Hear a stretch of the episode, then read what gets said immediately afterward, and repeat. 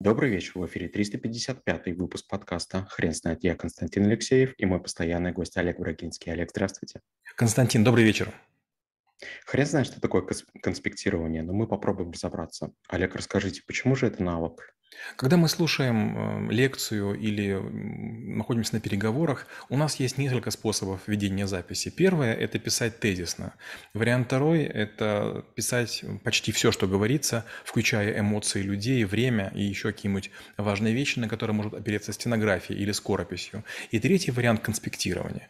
Учитывая, что тезисы не сильно помогают, иногда хочется все-таки знать больше и вспоминать быстрее, то вариант промежуточный – это конспектирование. Хорошее конспектирование требует беглого, беглого написания. Мы разрываем слово минимальным количеством блоков, это раз. Второе – использование специальных символов физики, математики, спорта, военного дела, какие там есть. И третье – это переформулирование информации.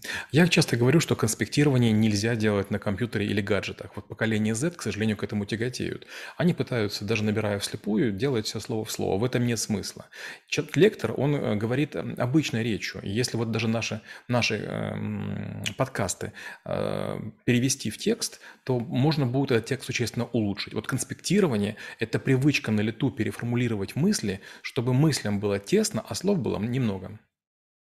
Олег, вы не могли бы, пожалуйста, остановиться на моменте, почему нельзя а, конспектировать в э, гаджетах? Потому что, с одной стороны, я понимаю, о чем вы говорите, и работает и мышечная память, и все остальные навыки, но с другой стороны, ведь э, бумага, она недолговечна, и если собирать базу конспектов свою собственную, то где-то это нужно тоже структурировать, хранить и обращаться к ней. У меня вот э, мой пример, а, уже два молескина с а, конспектированием ваших лекций. И при переезде очередном я чуть не потерял одно. Это было достаточно, был, была бы достаточно большая потеря. Так все-таки почему в компьютере нельзя это делать? Когда мы используем компьютер или любой гаджет, мы пишем, к сожалению, близко к тексту. Это первая причина. Вторая причина, мы, получается, не ощущаем связи между клавишами и смыслом гаджеты все-таки для нас с вами появились уже очень поздно. Ну так, если будем честны, да, то есть большую часть жизни мы прошли без клавиатур. Для детей, которые начали с клавиатур, возможно, возможно это будет иначе, но для нас с вами это плохо работает.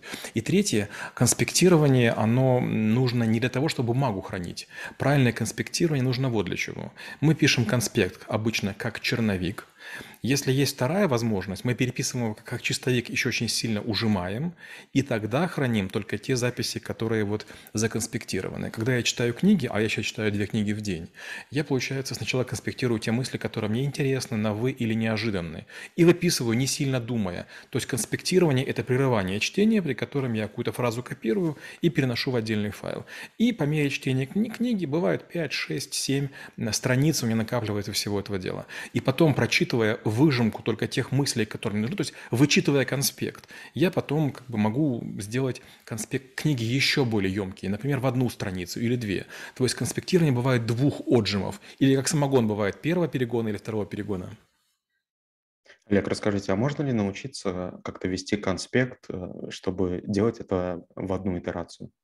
Да, конечно. Если вы студент и вы учитесь там 4-5 лет, то, конечно, вы это сделаете. Во-первых, у вас очень стабилизируется почерк. То есть стабилизация почерка обозначает, что вы пишете э, очень так меленько, компактненько. Ведь чем крупнее ваш шрифт, тем медленнее вы пишете. Поэтому нужно учиться брать листы в клеточку и писать в каждой клеточке, то есть не, не делая пропуски. То есть чем меньше мы двигаем э, пером или там ручкой, тем быстрее пишем. Вторая важная штука – это использовать две или три ручки разных разных цветов и для себя решить, как вы это делаете. Я обычно делю лист на три части. Первая – это даты, вторая большая часть – это смысл, и третья краткая часть – это какие-то заметки. И получается, когда я прорабатываю конспект, уже как только закончилась лекция или вечером, на следующее утро, я, бывает, дописываю буквально одну-две агрегированных мысли напротив абзаца. Получается, это такая псевдо вторая итерация, хотя текст один и лист один. Олег, расскажите, пожалуйста, существуют ли а, какие-то другие э, методики и принципы ведения конспектов, кроме тех, о которых вы уже описали? Самый крутой– это, конечно, когда вы умеете переформулировать. Мне довелось, мне повезло учиться на других языках. И вот когда вы пишете слова другого языка, к сожалению, вы не, не успеваете как-то мысли переформулировать. А потом, когда вы переформатируете в свой язык, это очень круто. Или наоборот, вы пишете на своем родном языке, а потом переводите на японский, на немецкий или на английский. Тоже очень здорово работает. Вообще переформулирование очень сильно запоминает э, смысл, как будто бы вам читали лекцию дважды. На одном языке и на втором языке. Олег, а раскройте, пожалуйста, секрет, как оставаться вовлеченным во время самой лекции, когда нужно, во-первых, сосредоточиться на материале, который преподается, и, и во-вторых, заниматься переформулировкой. Скажу так, а, для меня вопрос э, очень быстро был решен. А, когда я в школе писал конспекты, я очень быстро понял, что мне мозгов не хватает, и я должен помнить каждое слово педагогов. Я писал то, что говорили педагоги, потом дочитывал э, из учебников, дописывал это в свои псевдоконспекты.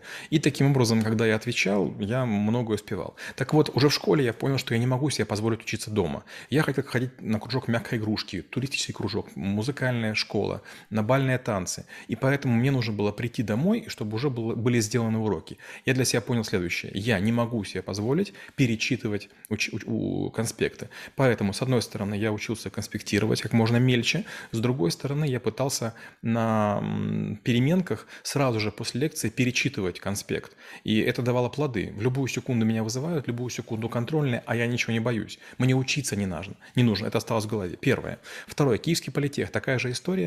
Я не сильно понимаю, серьезно отстаю от тех, кто закончил или армию, или закончил какие-то ПТУ, физмат-школы. Я гораздо глупее тупее, и тоже я дважды делал конспектирование. Утром я учился на русском, второй вечером на английском вместе с иностранцами.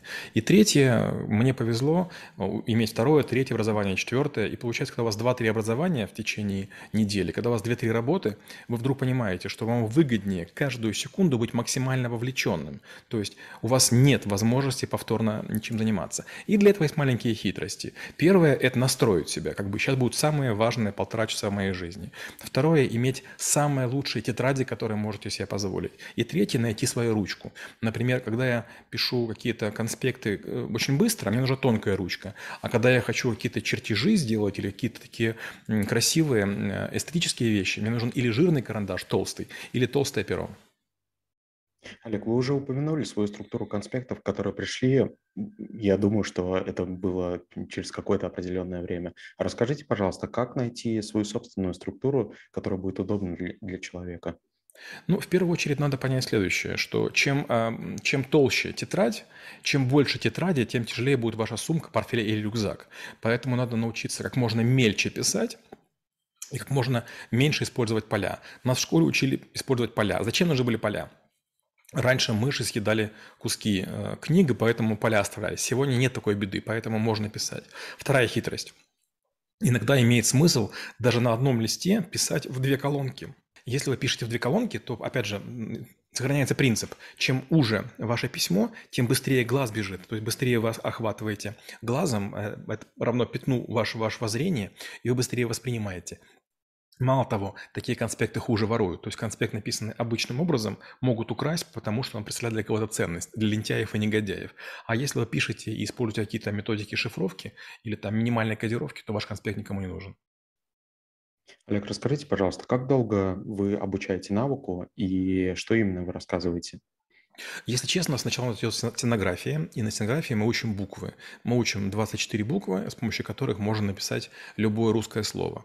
И как мы делаем? Мы учим одну-две буквы, потом маленький диктант из слов, состоящих только из тех букв, которые вы знаете. Получается, что мы на шести уроках а, добавляем по 4 буквы и пишем по, по 2 диктанта. Это первое. Второе, как только вы начали писать диктант, вы вдруг понимаете, что вы можете все изложить э, с стенографией или узкописанием или скорописью. После этого мы начинаем давать такие большие блоки. Я начинаю рассказывать какие-то значительные куски и говорю, если можно, не пишите. То есть я говорю быстровато, вы, наверное, не успеете. Но попробуйте выслушать какой-то, допустим, абзац из там 5-7 предложений и законспектируйте. И после этого по очереди а, ученики выводят на экран свои Word тексты, и я показываю, что можно убрать. Я показываю, как текст можно усушить. То есть самое важное качество в конспектировании – это научиться выделять главное и ужимать суть, чтобы мысли оставались, а слова не обязательно, чтобы были э, такие же, как говорил лектор. Опять же, на навыке скорочтении у нас есть такие упражнения, когда мы учим цепочки слов. А, пара, тройка, четверка, пятерка. И я очень радуюсь, когда э, ученики путают, допустим, а, кресло и трон, король или царь. Я говорю, это очень здорово, что вы путаете. Если вы пытаетесь запомнить слово, точное слово, это плохо, вы забудете и все растеряете. А если вы запомнили образ, а по нему знаете слово, то вы будете даже круче, чем лектор, чем педагог, потому что вы говорите близко к смыслу, близко к тексту. Алекс, спасибо. Теперь на вопрос, что такое конспектирование, будет трудно ответить. Хрен знает.